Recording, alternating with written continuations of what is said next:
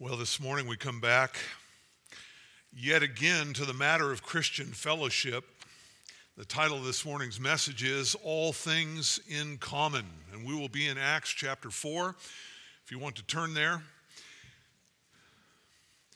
we believe that God providentially sets the menu for his people, and the task of the preacher, of course, is to simply serve up what God is serving, and we are to serve it piping hot. We have eaten a lot of fellowship pie over the last few years together. I counted, I actually went back and looked through the last three or four books that we preached through. I found eight entire messages devoted to the issue of Christian fellowship, uh, spanning the books of Romans, Ephesians, Philippians, and now the book of Acts. The Lord knows precisely what His church needs, and He has decided that we need yet another helping. Romans 12 9, you just heard it. We're instructed to let love be without hypocrisy. There's to be no play acting in love. No one's faking it, no one's pretending.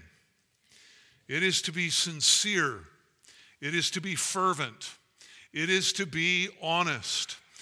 Love in our midst is to be demonstrable. It should be evident, not only to those here, but to those outside. You remember that Jesus said it was our love for one another that would tell the world that he had in fact come and that he is who he is and that he accomplishes what he accomplishes. Let me ask you that question right from the get go Do you love your brother in Christ? And that question needs to be followed with a second, and that is how do you evaluate that? Listen to Calvin's comment on Romans 12 9. It's blunt and it is searching. Calvin says regarding this issue of letting love be without hypocrisy, he says, quote, it is difficult to express how ingenious almost all men are in a in counterfeiting a love which they really do not possess.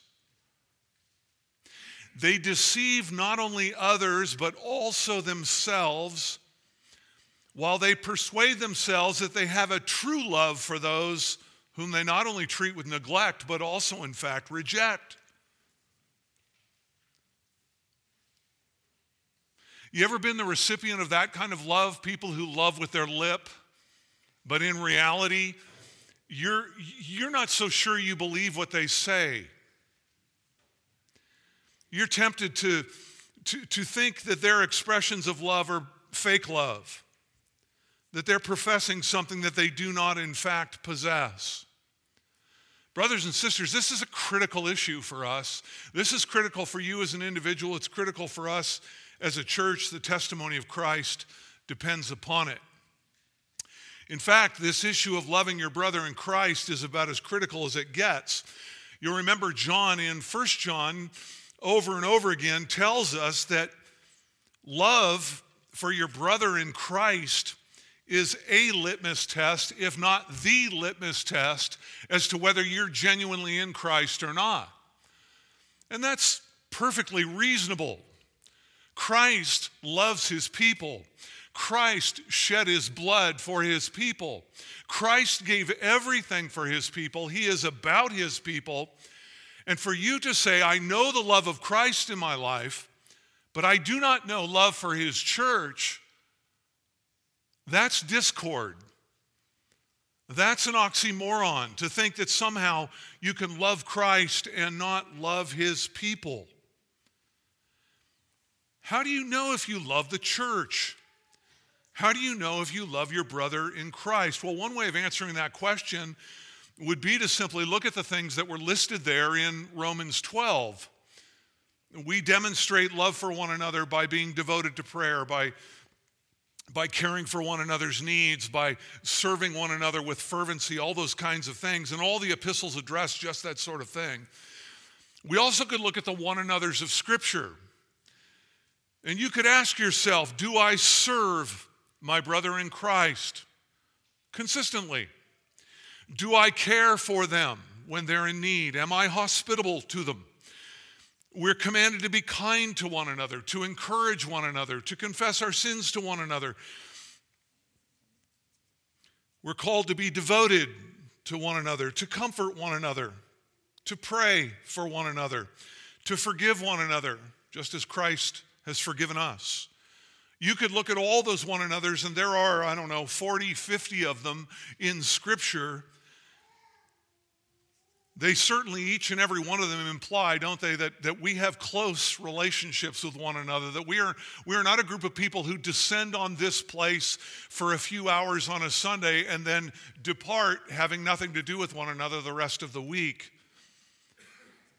We are vested in relationship with one another. There are many such expressions of genuine love that are given in the scriptures, but one of the most accurate barometers of your love for your brother and sister in Christ is what you're willing to sacrifice materially for them. Here's John again in 1 John 3:17. But whoever has the world's goods, and we do, don't we? My American friends, we do. He's not talking here about Elon Musk. He's not referring to Mark Zuckerberg or Jeff Bezos, he's talking to us.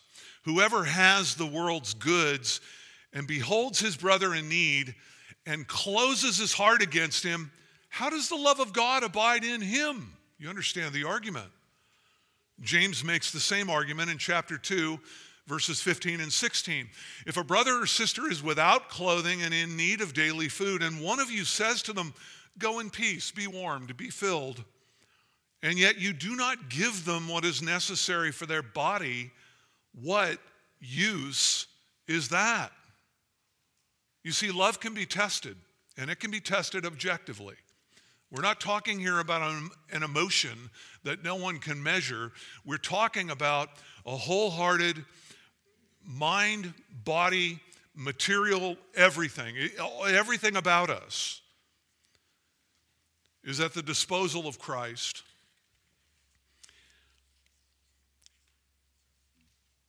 You could ask it this way Do I love the church? Well, and by church again, we mean the people of Christ. Do I meet the needs of my brothers in Christ?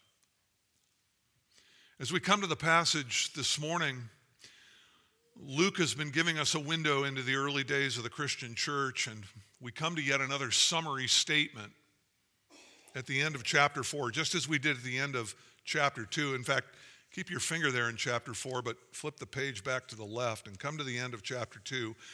And I just want you to see the similarity in these two statements. Look at verse 42. He's just said that those who had received his word were baptized, and that day there were added about 3,000 souls. This is after Peter's preaching on the day of Pentecost. And here's Luke's summary. And they were continually devoting themselves to the apostles' teaching and to the fellowship, to the breaking of bread, and to the prayers.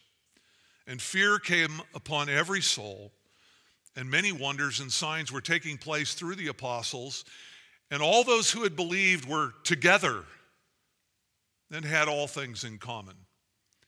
And they began selling their property and possessions and were dividing them up with all as anyone might have need, and daily devoting themselves with one accord in the temple and breaking bread from house to house. They were taking their meals together with gladness and with sincerity of heart, praising God and having favor with all the people. And the Lord was adding to their number daily those who were being saved. The church was comprised of those who had repented of their sins, had placed their trust in Christ for salvation. They had been indwelt by the Holy Spirit, baptized into Christ's church. They were filled then with that Spirit. They were baptized in water, and the text tells us they were together, they were unified, and they were devoted to the apostles' teaching, to fellowship, to the Lord's Supper, to praying together, to enjoying their meals together with sincerity of heart. And you remember that word was the idea of without stones. There were no stones in their relationship, there was nothing to impede their, their communion with one another. What an incredible time in the church. And if you've been in Christ for any length of time, if you've been part of this church for any length of time, you've known some measure of this, undoubtedly. Beyond that, the church was bold. They were not together and unified and devoted only, they were also bold in their commitment to preach the gospel. And the church was sacrificial in its love and its care for one another. And so Luke brings all of those things out in chapter 2, but then we come to the end of chapter 4 and he reiterates it all again. In fact, he doesn't actually add anything new to what he said in the past. Now, why would you do that? Why would you write something again that you've already stated? Why come back to this? Why make an emphasis of this? Well, the point is, he wants to make an emphasis of it, I think, for a couple of reasons. One, I think he was astonished and just relishing in the reality that here were thousands of people who had come to Christ, and there was such a spirit among them because of the Holy Spirit in them that he, he just couldn't stop talking about it. And beyond that, he, he wants us to see and be reminded again about the true nature of fellowship in Christ. Well, let's look at chapter 4 and we'll pick up in verse 32.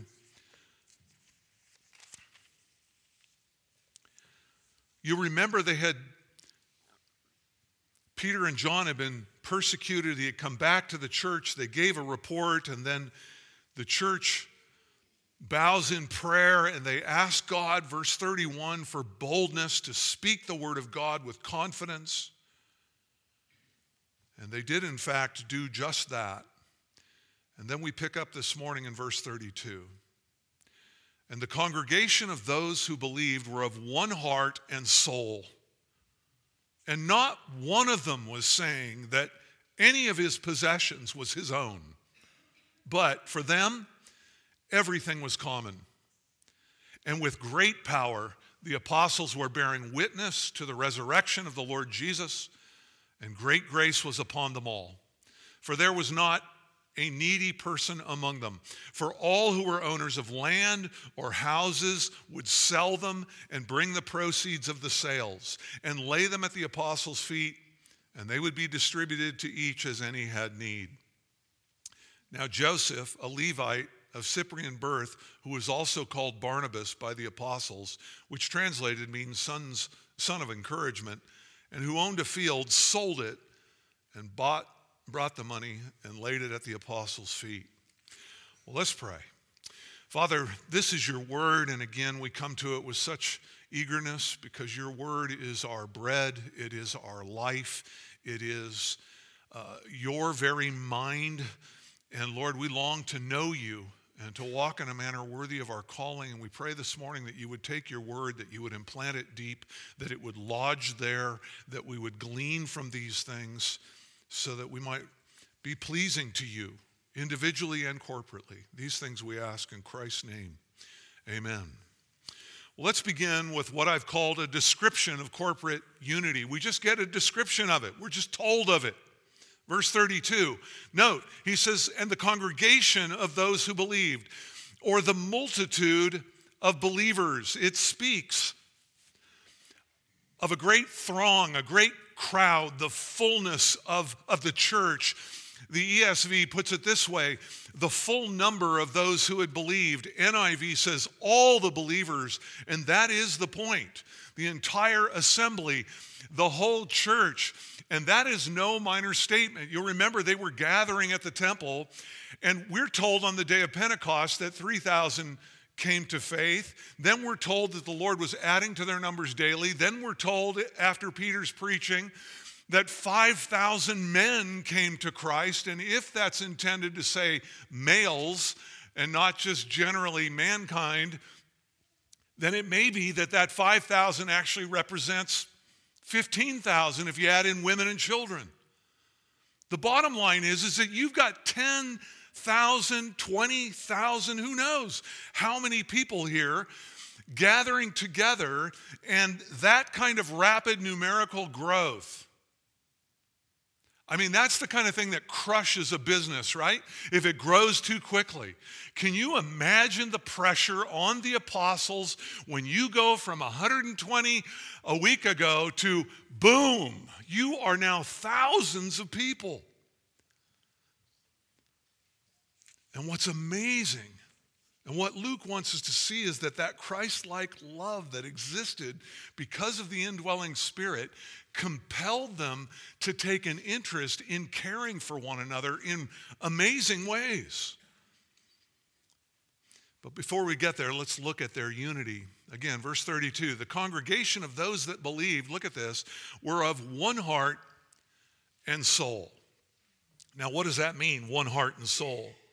Well, that language comes right out of the Old Testament. Deuteronomy 6 5 says, You shall love Yahweh your God with all your heart and with all your soul and with all of your might. And the idea is that you would love God with your mind, with the whole of your being, and with everything you possess. All of you. All of you is to be fully devoted to all of Him. And that's the language that's used here. That same devotion that is, is between you and Christ has implications on a horizontal level in the way that we love one another. Your love for Jesus, your wholehearted, whole being, all my everything that rightfully belongs to God and is at his disposal spills over the top and onto the rest of your relationships with the church. Man, they were devoted to one another, heart and soul. They were knit together. That's why I love that language in chapter 2 and verse 42 that they were devoted to the fellowship. That is to say, they were devoted to their relationships in Christ, devoted to them. They weren't happenstance. They didn't just happen because, well, they happened to be in the same geographic location for a couple of hours a week. No, they were devoted to one another. They cared for one another. They were one in Christ. And you cannot live with some kind of loose attachment. Your family, right? This is something beyond what so much of the church ever knows. And like I said, I've known it here, beloved. You've known it here. And we should never overlook it.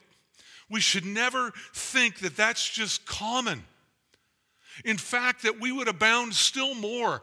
I, nothing delights me further than to have people visit, to come to a Christmas dessert and say, I can't put my finger on this thing, but this place, there's something about your love for one another that is palpable, it's tangible, it's so evident. What is it?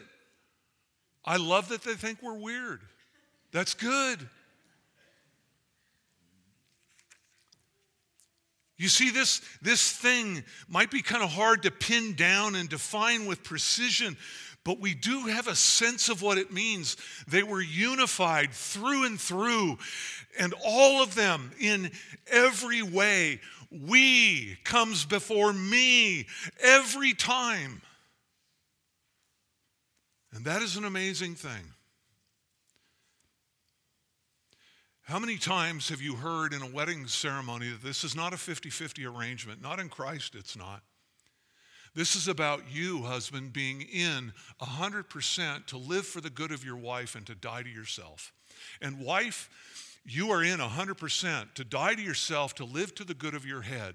And when two people are dying to themselves to live for the good of the other, you have a successful, happy, God glorifying relationship.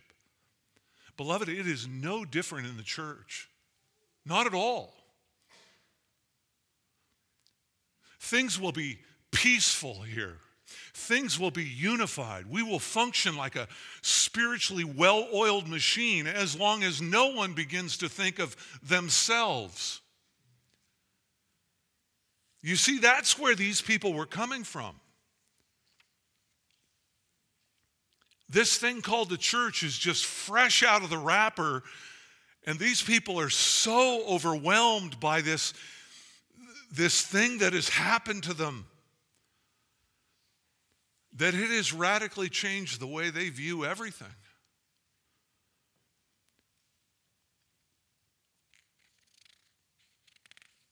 It is amazing when we comes before me because when we come out of the womb, we are sinfully addicted to self.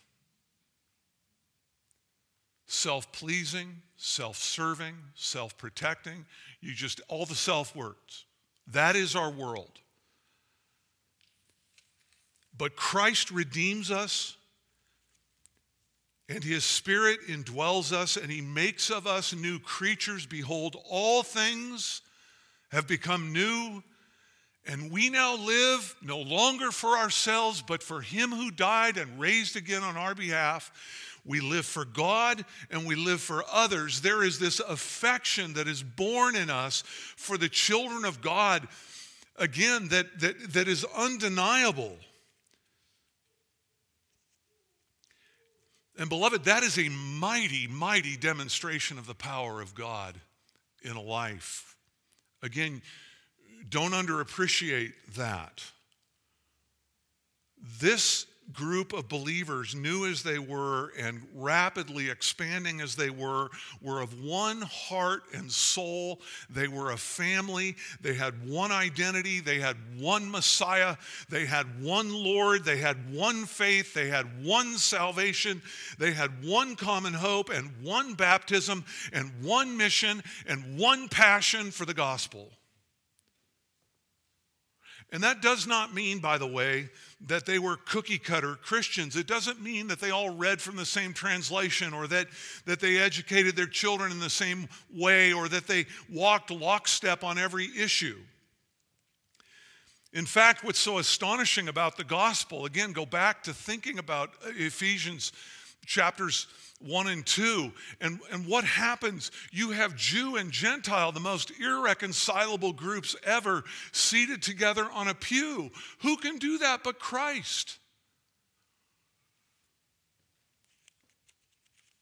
You see, the amazing thing about the gospel is that it and it alone in this world is able to take people who are selfish and so different from one another in nearly every way, and to bring them commonly to the same table and reconcile them together. And actually stir them up to love for one another. We're aware that in the epistles there, there is enough wiggle room for various convictions and consciences that differ over some things. But, but the point here is that, that, that the, there's this very definite and obvious sense of togetherness.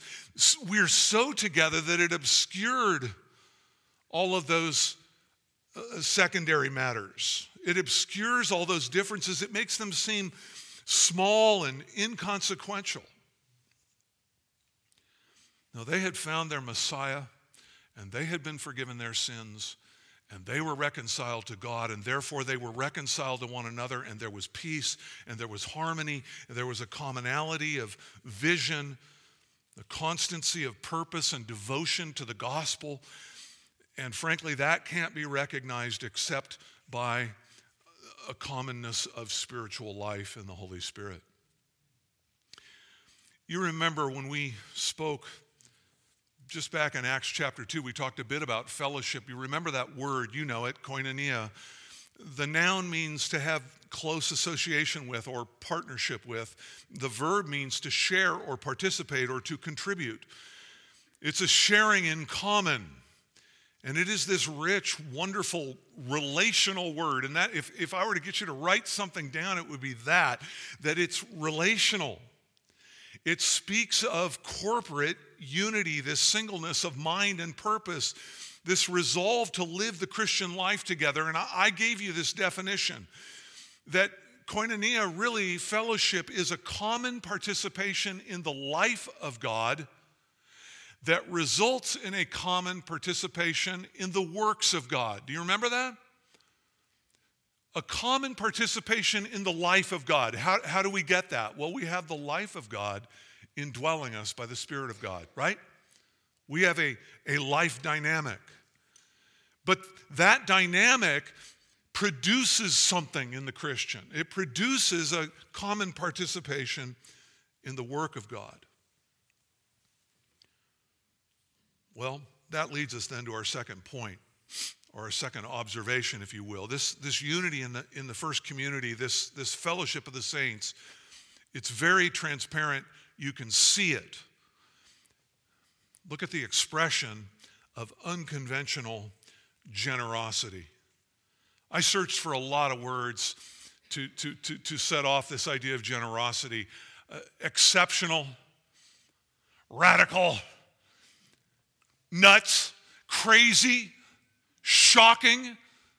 You see, the problem is you all know this passage, but you haven't really sat with it to think through. Would I really mortgage my home? Would I sell it for the good of another?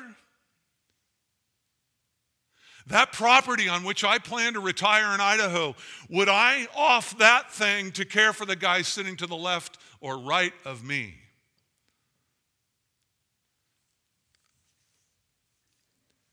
I decided to go with unconventional because it is that. It is an expression of unconventional generosity. Verse 32 they were of one heart and soul, not, get this, not one was saying that any of his possessions, wait a minute, Luke, surely you're being, you're, you're, you're, you're overstating the case. Not one was saying that any of his possessions was his own, but for them, everything was common. And that word common there is related to the, the word koinonia. Everything was shared. And again, as I said earlier, this is one of the fundamental ways that Christian fellowship is expressed. This is one of those tests. And boy, did this church pass it. This is, this is interesting, but you know, if you look up the various uses of koinonia in the New Testament, you will find that it is most commonly used in a context speaking of sharing possessions with people in need. That's intriguing. It's used a number of ways, but most often it's used to speak about sharing possessions. Listen to some of the passages in which the word koinonia is used, either as a noun or a verb. Romans 12, 13. Paul says that unhypocritical love is manifested by sharing, there's our word, in the needs of the saints. Romans 15, 26 and 27. Paul commends the churches in Macedonia and Achaia. He, he, he says of them, they were pleased to share, there's our word, with the poor among the saints in Jerusalem. 2 Corinthians 8 4, he commends those same churches for sharing in the ministry to the saints. 2 Corinthians 9 13, Paul encourages the Corinthians to demonstrate generosity in their fellowship toward needy saints. There's our word, their fellowship toward them. And in this case, that referred to the, the giving of money. 1 Timothy 6:18 Timothy is commanded to instruct those who have money to do good, to be rich in good works and to be generous and ready to koinonia, ready to share. Hebrews 13, 16. Do not neglect doing good and sharing, fellowshipping, for with such sacrifices God is pleased. So, can we just land here that, that this is just what Christians do? The life of God, the life of the generous, God, the life of the good God who gives all good things to be enjoyed, the life of, of the God who is the Father of lights, from whom all good things come, that God's life in you should be spilling out of you in the same likeness. Christians share their stuff. And it begins with an attitude. Not one was saying, that's what he means. There was an attitude amongst the multitude that, that not, not even one was saying that their stuff was their own. That's amazing. Nobody asserted their ownership rights over anything. You're all getting nervous, aren't you? You're going, what's he going to do when he gets to application? It, uh, no one was clinging to their stuff. There was no possessiveness, no selfishness. Again, we live in a world that is unapologetically, unapologetically, in fact, we boast of it, right? You guys remember the show back in the day called Cribs, where guys would get on there and show the ostentatious lifestyle they led? That's embarrassing, right? We live in a world that is unapologetically centered on self and bent, absolutely bent on the accumulation of material goods. It's just more, more, more, more, more. It is the American way. And we've grown up here. And we tend to, we tend to swim in these waters, and we're not as sensitive to it, I don't think, as, as we should be. In fact, some of you will get grumpy. You're going to think I'm picking on capitalism. I'm not. I still think it's the best system, if you will. But in a sense, that raw, pagan, self serving capitalism is the engine in that thing is what? It is personal ambition for success and material goods. That's what drives it. And much of the church does not even acknowledge that that's what's driving the church. Beloved, we've, we've, we've got to understand these things and, and take them to task. To be driven by personal ambition to attain status and stuff, work hard, earn lots, buy more, enjoy it. That is the life philosophy of many, and sadly, many in the church.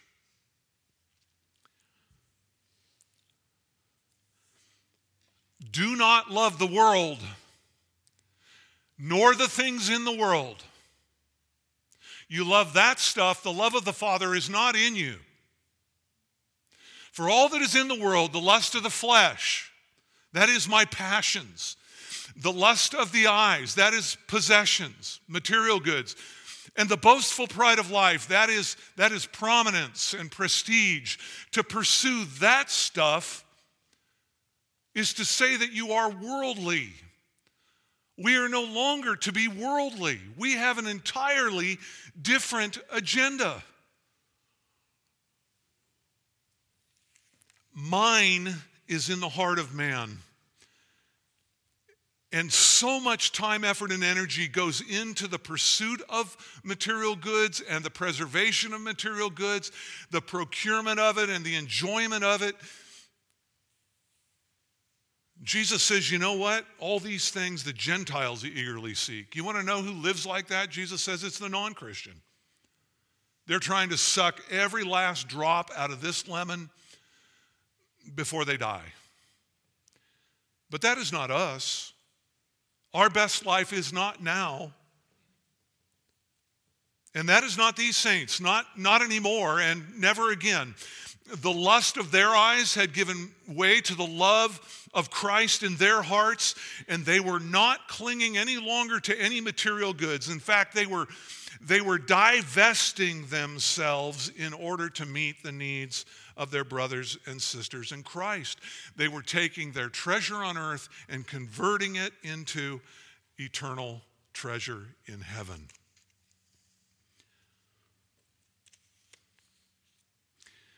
It makes sense, right, that if we are the household of God, then we are family. If, if we are the body of Christ, and each one of us members of one another individually. What happens to me happens to you. The poverty of someone in this congregation or the need of someone in this congregation is our need. No one in Christ can look at the need of a brother or sister in Christ and say, Be warmed, be filled, but I'm not going to do squat for you. Man, and that just that just comes right to our front door, doesn't it? Because it means that I've got to be involved with people, I've got to know people, I've got to know them, be close enough to know their needs. And then there's the burden of listening to that need, and then there's the burden of trying to meet that need, and there's the burden of praying for that need. Yes, this is the Christian life. That is to walk in the footsteps of Christ. Do you think he just trotted to the cross and that there was no cost involved? Do you know what it took to procure your salvation and mine? Beloved, Christianity is costly and it is committal.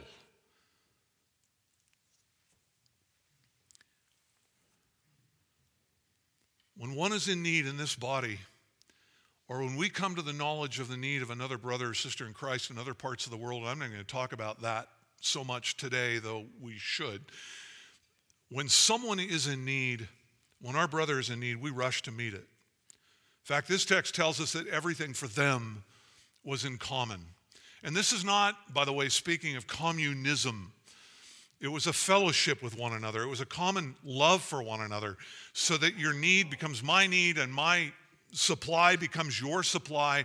This is not, you're going to have to resist all that stuff, the ungodly stuff we see in our culture, the redistribution of wealth, the, the, the, attempt by some to take what you have and to give it to others. This is not some kind of handout for the lazy and the unproductive. You remember, Paul says, if a man will not work, neither let him eat. He's not talking here about just selling your stuff and giving it to someone else so that everybody's on an equal plane. He's talking about those who have sharing with those who have not. Genuine love meeting a genuine need. Look at verse 34. For there was not a, note the word, a needy person among them.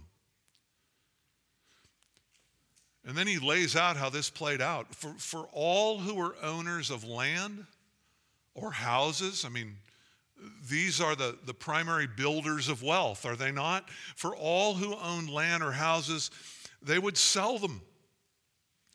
And I think it's most likely that we're talking here not about everybody selling their own house so much as having a, a vacation home or a, a rental home or, or a piece of land that, that could be perhaps divided and, and selling off a piece of that it does no good, of course, to put yourself in poverty, to pull somebody out of poverty. That just becomes a very cyclical sort of deal. But people were willing to go to extreme lengths to meet the needs of the church. And they would take those proceeds and lay them at the apostles' feet, and they would be distributed, again, note this, to each as any had need. So, need is the point, not want. This isn't you selling your boat so that somebody else can buy that antique car they've always wanted. That's not at all. That's, again, that's an American interpretation of these verses. You, you need to understand what's going on here. God's ideal among his people really was that there would be no poor.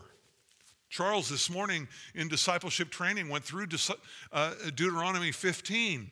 And, and the, the whole chapter is given to these laws that were intended to make sure that no one became so poor or, or uh, had to become enslaved.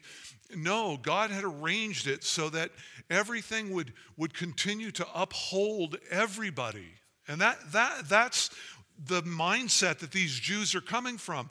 And so they met that by selling land and houses and, and whatever was at, at need, and they would give it to the apostles to dispose of as they believed best.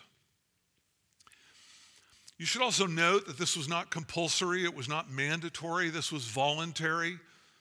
Peter's not up there saying, You, sir, are rich, sell your home. That's, that, that, that's not how this is going down.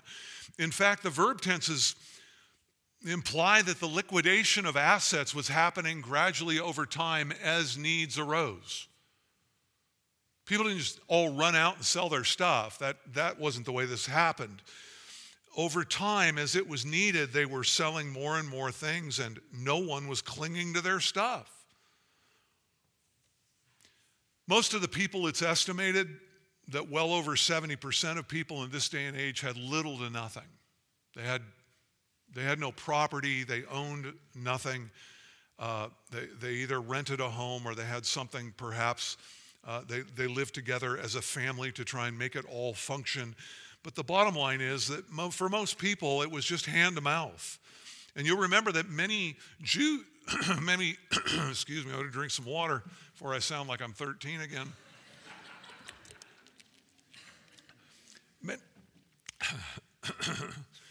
many Jews had come uh, from, from foreign places for Pentecost and they had gotten saved and they wanted to stay right there uh, at, at, the church in Jerusalem. And others, of course, as we see, perhaps have, have, have maybe lost their ability to, to make money. They had lost their income because of persecution.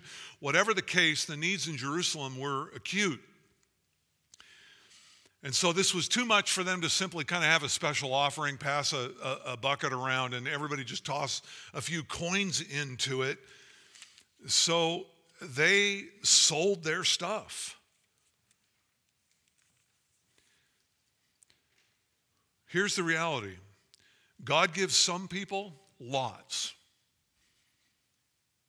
And, and the Lord keep us from that mindset that tends to look at what we possess and say, uh, that is mine. I've earned those things. I've accomplished those things. The fact is, whatever God has given to you, whatever your station in life, that in fact is the station in life God has given to you and He will provide for you. And one of the ways that He provides for those with less is He gives some people more. And so, giving, again, this is where you can't just sort of throw out a flat tax and, and, and call it good. This is how God works to meet the needs of His people, is, is he, he gives money to some more than He gives to others. He gives possessions to some more than He gives to others. But the point isn't that it would simply be yours and you could live on it and everybody else, you go make your own money. The idea is that that money would then be devoted to God and we would use it in a way. Yes, we enjoy it. Yes, we enjoy some of it for ourselves. But uh, the focus is that if somebody is in need, then we need to, we need to make a way to meet that need if we're able. That's why back in Romans 12, Paul encourages those to give, to do what? To do that generously, over the top. He goes through that whole list of spiritual gifts and he says, if you're a teacher, then get on with it. Do it with all your heart. But if you're a giver, then if God's given you much, then give and realize that with such sacrifices, God is pleased.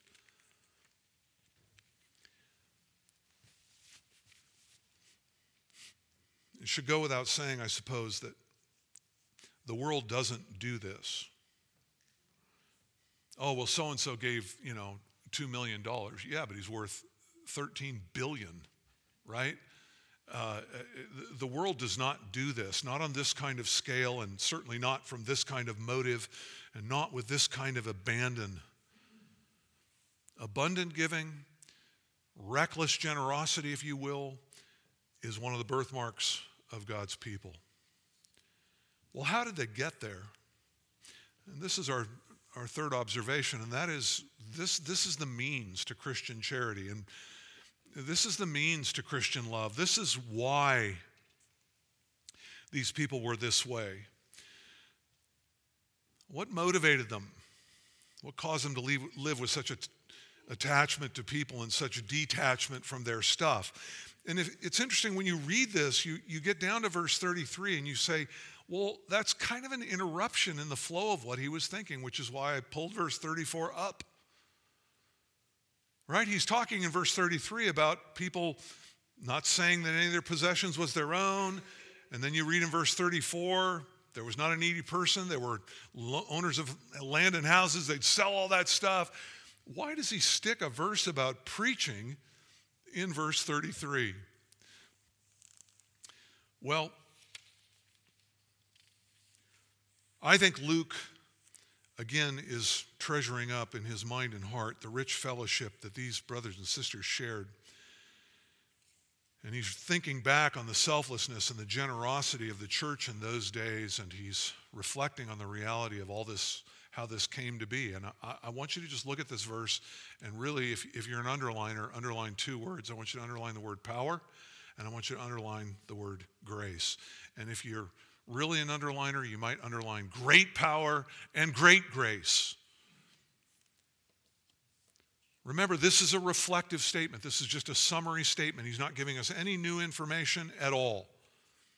He's told us, hasn't he, in chapter 2, the apostles preached preached their guts out. The apostles preached diligently and boldly and, and directly, and they proclaimed Christ and they proclaimed the resurrection. He tells us the same thing in chapter 3 after healing the crippled man. And then again before the Sanhedrin in chapter 4.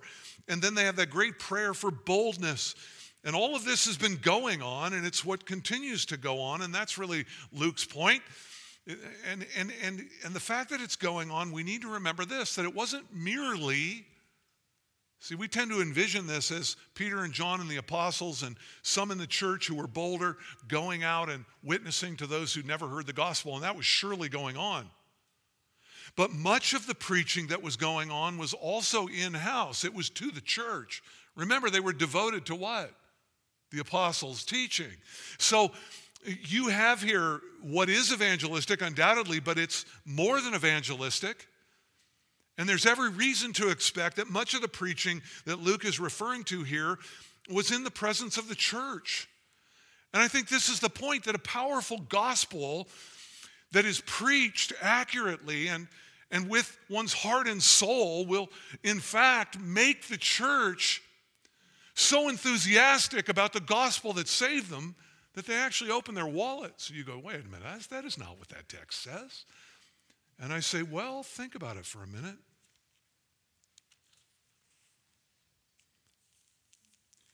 You see, powerful gospel preaching pries your hands loose. Why? Because what happened in the gospel? He who is equal with God, what? Did not count that equality as something to be held onto with a white knuckle grip but he emptied himself by taking on the form of a bondservant. He came in his incarnation to earth. He humbled himself. He divested himself of the, of the free exercise of his, his divinity. He submitted himself to the Father in obedience, yes, as God and also as man. And he was obedient to his Father to the point of death and even death on a cross. He impoverished himself that you and I might be made rich. Now, do you see the connection? That kind of preaching will pry your hands off of your stuff. You see, I think it really was in Luke's mind that the great power of God, which was unleashed through the preaching of the gospel of the risen Christ, was the very thing that caused these people to overflow in the abundance of their giving. It was the thing, the gospel was the thing that, that broke them of their love of the world and all of its lusts and all of its material, uh, you know, shimmering junk. And, and, and, and they, they gave that away because that didn't matter to them anymore. He mattered to them. He mattered to them. All that had formerly possessed their heart had been exchanged for a whole new thing that possessed their heart, and that was Christ. You want to know why these people were going to such extremes in their generosity toward the needy? It was the great power of God as it was preached and proclaimed and unleashed through the gospel of the resurrected Christ. But that wasn't all. The text goes on to say that there was also great grace that was upon them all. In other words, when, when you see people marked by this kind of unity, when you see people marked by this kind of sacrificial love and generosity, you should immediately think, ah, the power of God is among them and the grace of God is upon them.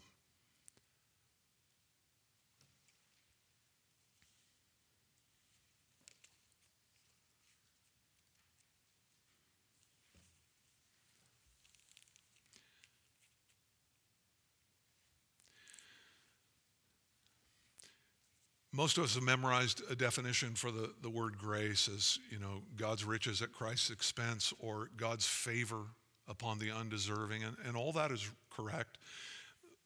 But it's more than that. And you need to hang on to this. Grace is a dynamic, it's alive, it is a power. It is the power of God to live like God and to do the works of God. Turn over the book of Titus. We'll just illustrate this this way. The book of Titus. In chapter 2,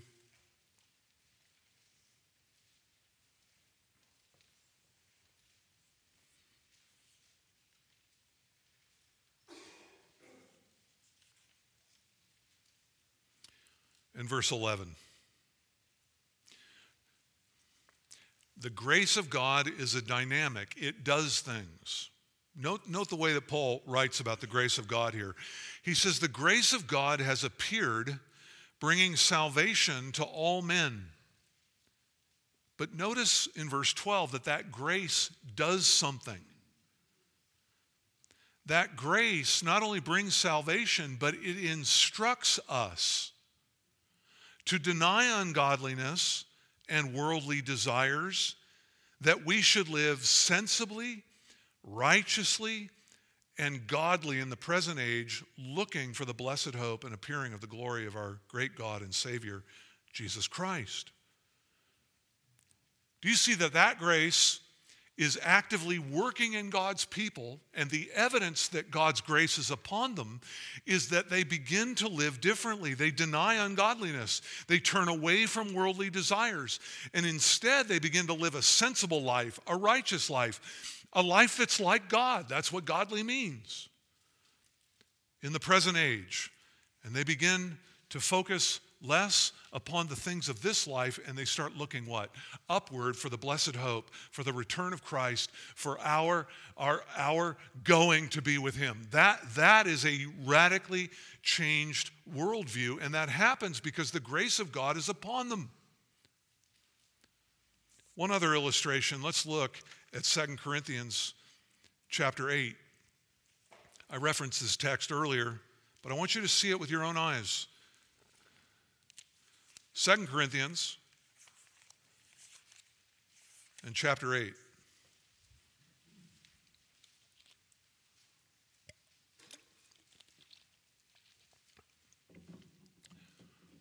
Remember, the point I'm making is that grace is a dynamic, it does something. In fact, I'm going to put it this way giving is a grace.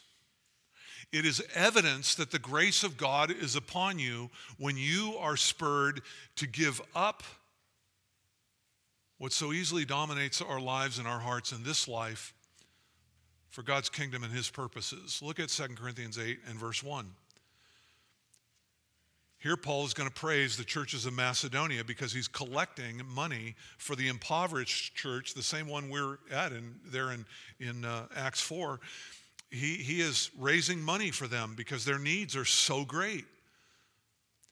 Now, brothers, we make known to you, note this, the grace of God which has been given in the churches of Macedonia. That in a great testing by affliction, their abundance of joy and their deep poverty abounded. These churches were not rich, but it abounded under the richness of their generosity. How do poor churches Give generously, the grace of God is upon them. That in a great testing by affliction, their abundance of joy and their deep poverty abounded unto the richness of their generosity. For I testify that according to their ability and beyond their ability, they gave of their own accord. Again, it's not compulsory, it's not mandatory, it's free will. But look at the way the churches of Macedonia looked at this thing. Here they were in their poverty. They knew the need in Jerusalem. And they are now, look at verse 4, you won't believe the word. They are begging us with much urging for the grace of sharing in this ministry to the saints. Paul, you cannot leave here without us giving of our stuff. Paul says, You guys don't have. You don't need to. Paul, you're not listening to us. We want to give. And we've gathered some things together. We insist. Please, Paul. Begging us with much urging for the grace, there it is again, of sharing in the ministry to the saints. And this, Paul says, not as we had expected, but they first gave themselves to the Lord and then to us by the will of God. So we encourage Titus, he turns back to the Corinthians, that as he had previous, as he had previously made a beginning, that is with the Corinthians, so he would complete it in you, this gracious work as well. Just as you abound, he says in verse 7, in everything, in faith and word and knowledge and in all earnestness.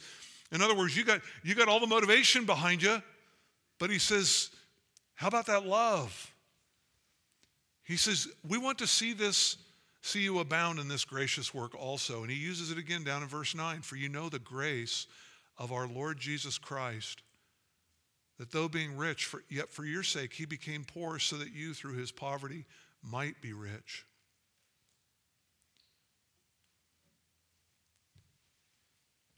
It's a gracious work. That is to say, not just that it's kind, but that it's evidence that the grace of God is upon us when we eagerly sacrifice to meet the needs of other people.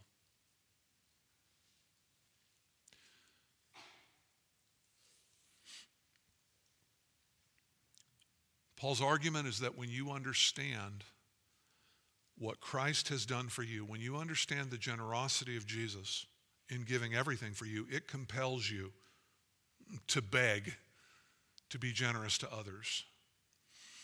Commentator Peter O'Brien writes this quote, if the unity of the Spirit is real, then it must be transparently evident. It's got to be seen.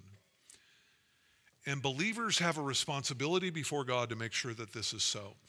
Here's the point to live in a manner that mars the unity of the Spirit is to spite the gracious reconciling work of Christ.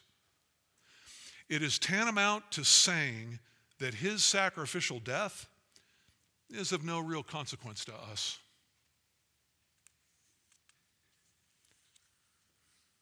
Do you understand that?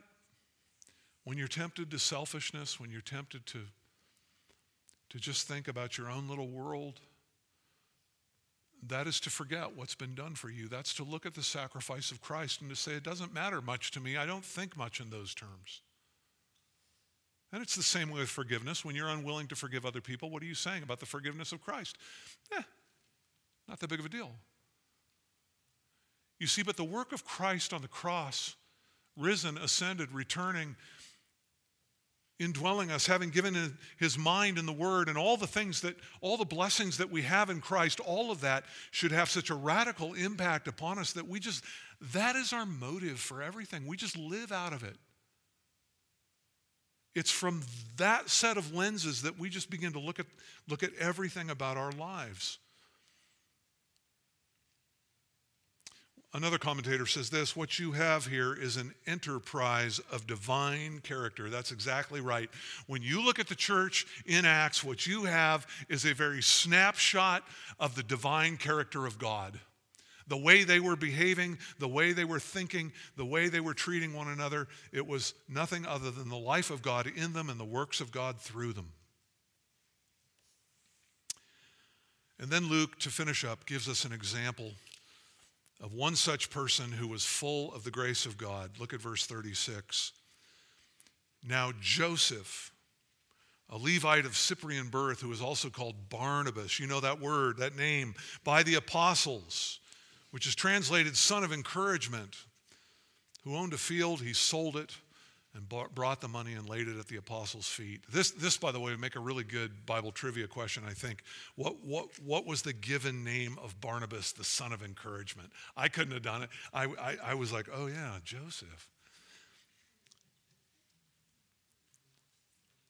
I'm a nickname guy. I really am. If you spend any time around me or your kids have, you, you know that they've been given new names. It's just the, I don't know, my dad, I don't know where I got it, but I'm a nickname guy. And the, the apostles, this, this is my justification for being a nickname guy. The apostles give Barnabas a nickname Son of Encouragement. His real name was Joseph. He was a Levite which is interesting because Levites were not to own property. But by this time, whether he'd inherited it or whether, whether, whether all that had just sort of fallen off to a great extent, we don't know. But for whatever case, he owned a piece of property and he sold it. He, he, was, he was from the island of Cyprus. I learned another thing this week. Barnabas shows up not once, not five times, not 10 times, not 12, but 23 times in the book of Acts. He is a primary character. Undoubtedly, he is one of Luke's heroes. Luke singles him out here and he upholds him as a model of the very thing that he's already told us about. And I think really he's upheld as a stellar example because you know what happens in the next few verses, don't you, of chapter 5? We're introduced to a married couple by the name of Ananias, Ananias, Sapphira, Ananias and Sapphira. What, what, what, what happened with them? Yeah, you know already, right?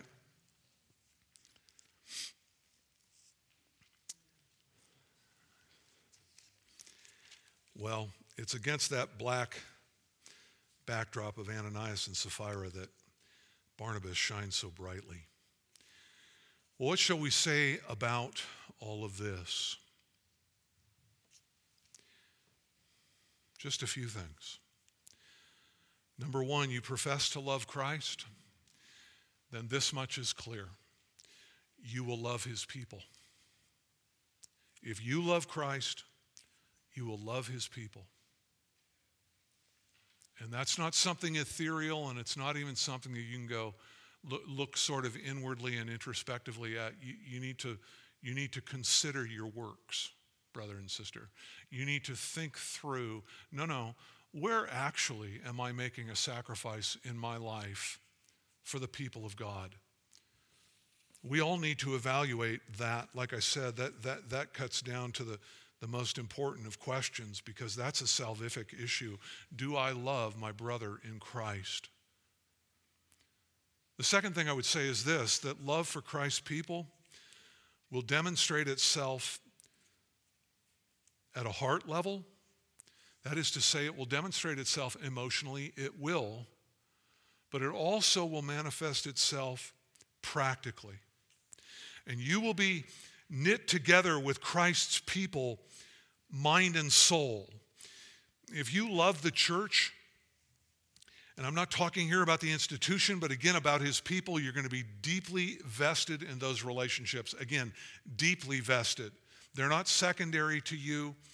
I love the way Joseph Hellerman put it. He said, Salvation, that is coming to Christ, salvation is a community creating event. You say, I'm not a people person. God says, change. I don't love people. You must.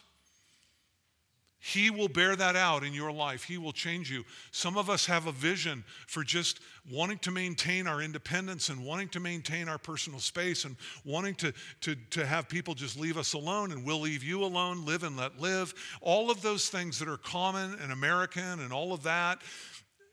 This is frankly what scares a lot of people from a church that's living rightly, living rightly what will scare them is, is the fact that this place, you're known. This is one of the biggest appeals to big box churches. I'm a number. I can walk in there. Nobody will know whether I was there or not. Nobody, frankly, even really cares whether I was there or not. I can get in, do my religious deal, I can get out, and I'm unaccountable. That is not God's design for the church. And I'm not faulting big churches. I'm simply saying that big churches have a challenge that we don't have so much. How do we get our people to do these things and to know one another? I don't ever want to be a big church pastor. I never did want to be a big church pastor. I like this because it's either all of us together or this place doesn't happen, right? There's no professional class here, and that's as it should be. We don't hire everything out. No. We are family by God's design.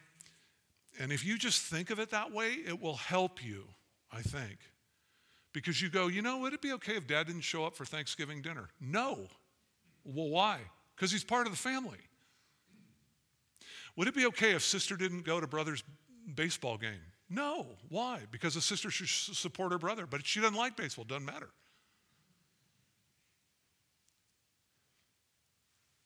You see how this plays out? I'm not thinking about me. I mean, is, is that it? No. We. We are family by God's design, and everyone's accountable.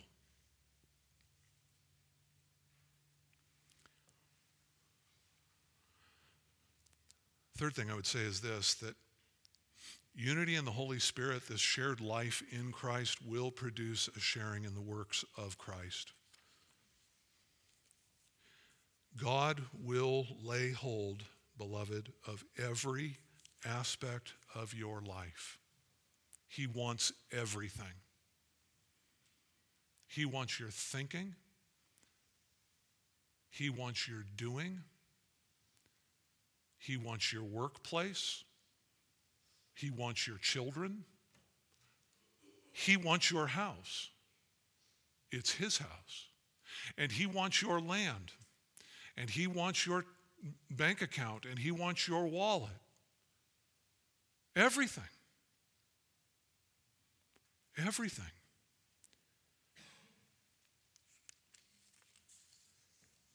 I always love that scene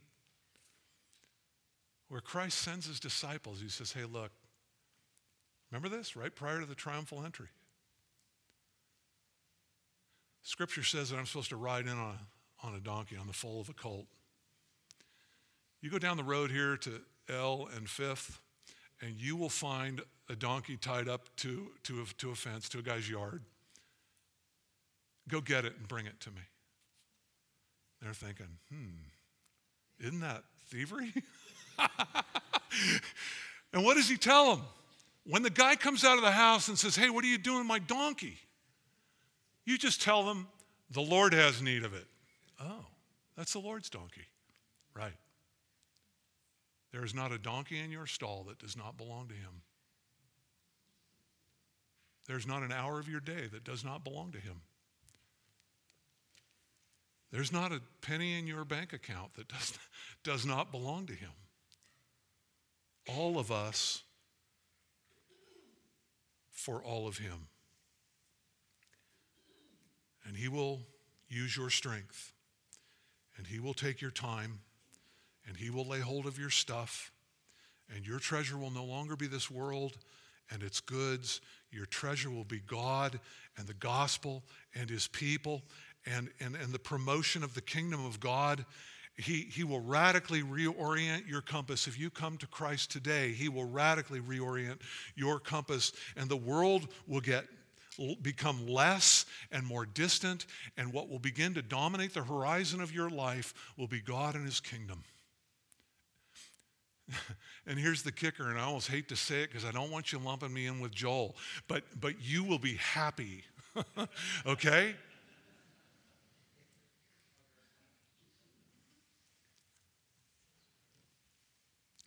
You will be happy because it's better to give than to receive. You will be happy because you were not made to to love things and use people, but you were made to use the things you were given to love people. You will be happy because you will be giving, and the whole focus of your life and the accomplishment of the gospel and what God has done for you is He's turned you from a lover of self now to a lover of God and a lover of others, and your whole life is just outward. You're not thinking about you anymore. which will make you happy. You will know joy as you've never known it. And I just want to close with these words, and they are as sincere as anything else I've said in this message. I am so grateful that so many of you have understood everything I've said. And you understand it because I see it in you. I know it from you. You demonstrate these things, and I am forever stunned by the generosity of uh, this congregation toward one another and toward those in need, both here and around the world. I really, really am.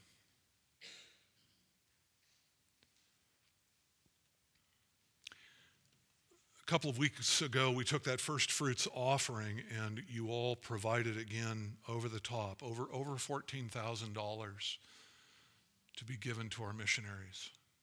And that's an above and beyond your regular giving. That, that was just you sacrificing whatever it is you sacrifice to be able to do it.